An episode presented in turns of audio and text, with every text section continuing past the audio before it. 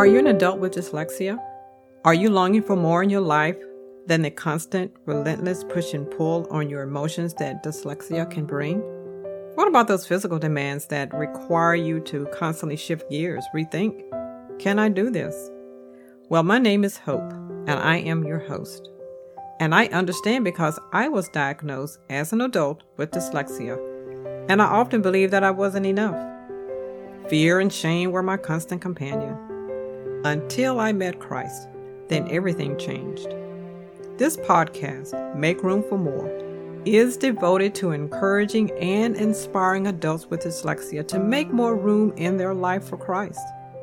You will hear biblical truth that will uplift and challenge you to find a place for dyslexia in your life and let Christ take center stage of your life. Thank you for joining me. When God meets us at the well, I encourage you to read John 4, verses 1 through 42. There is only one reason we go to a well. We need something from it, something vital, something nourishing and satisfying. Yet, although the Samaritan woman had access to water, she was perishing inside for lack of water.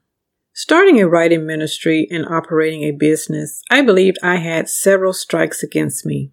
I am an older woman of color and have what the world would call a learning disability. And like the woman Jesus met at the well, I often wait until no one is around to approach life.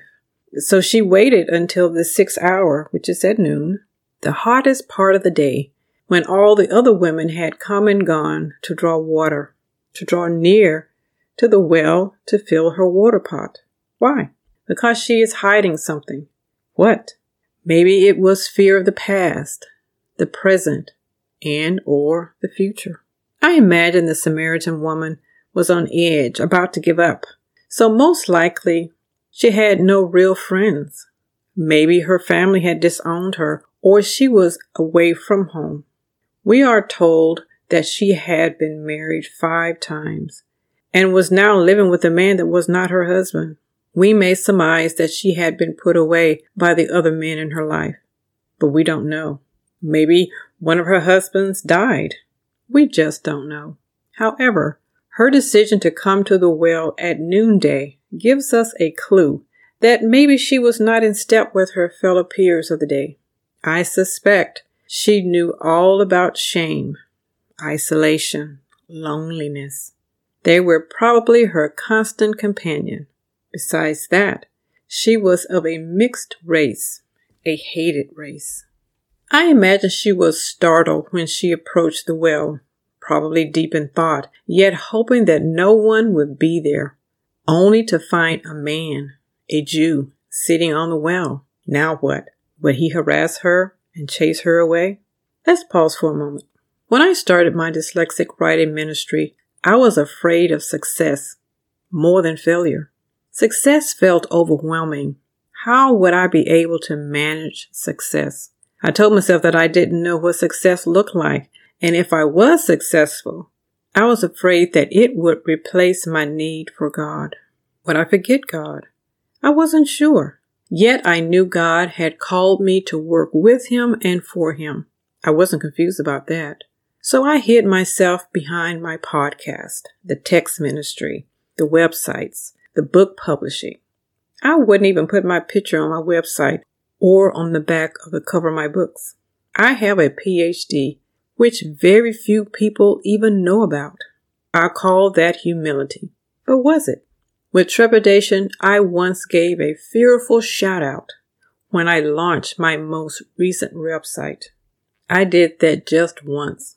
When I published my first book, I gave another small shout out just once. And I never brought the subject up again. So what was I afraid of? Better yet, what was I ashamed of? What was holding me back? After much prayer and studying the Word of God, I finally concluded I needed to meet Jesus at the well because I too had access to water but needed the living water. I had allowed dyslexia and its impact on my life and a host of other things to dehydrate my spirit.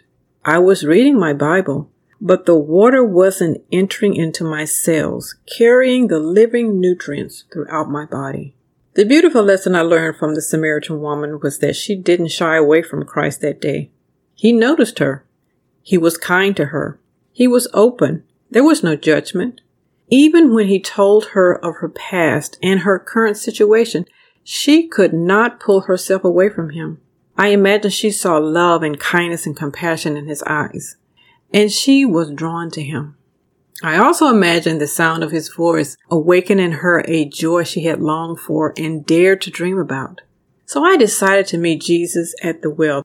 I know that Jesus will be there waiting for me. I know he will offer me living water and give me his strength to take up the cup and drink deeply. There are promises in this water because this water represents the word of God. And when we drink his water, our life becomes a fountain of life that Jesus poured himself into. We receive to give. We become a spring in the desert, welling up to refresh all and making those who are ready to perish eager to drink the water of life. Isn't that the most incredible thing you've ever heard? And we can experience it every day. If I partake of this living water, I know I will be nourished and satisfied. And it is important to note that Jesus will only give me enough water just for today. Tomorrow is not promised. And if it comes, it will hold its own set of needs that yesterday's supply of water cannot satisfy. Are you ending 2022 dry as those bones found in Ezekiel?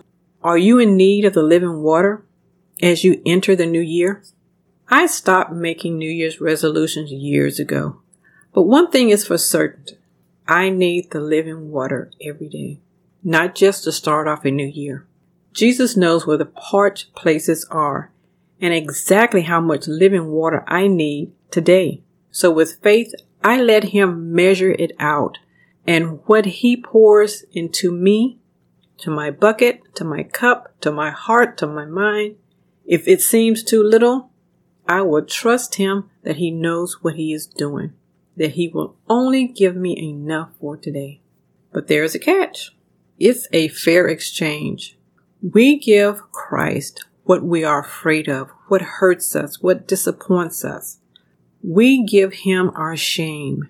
We give him what he asks for, whatever stands in between us. We name it, we describe it, we discuss it with him we become vulnerable. We become transparent. Then we just hand it over. Just like that. You can wrap it up in a pretty box if you like. Whatever you need to do, do it. What is important and vital is that we give Him whatever holds us back from drinking and being nourished by the living water. Be it fear and disappointment, make the exchange. He gives us living water to quench our thirst for peace, courage, joy, deliverance, you name it. And when we give Christ everything in us that's holding us back from Him about this new year, don't forget to also give Him those hidden places. I love this text, Isaiah 61 and 2. Arise and shine, for thy light is come, and the glory of the Lord is risen upon thee. For behold, the darkness shall cover the earth and gross darkness the people, but the Lord shall arise upon thee and his glory shall be seen upon thee. Here's a promise to claim as we close. John 7:38. He that believes on me, as the scriptures have said, out of his belly shall flow rivers of living water. That is what happens when we drink deeply from the well. Next week, we will continue our discussion on when Jesus meets us at the well. Thank you for tuning in each week to make room for more.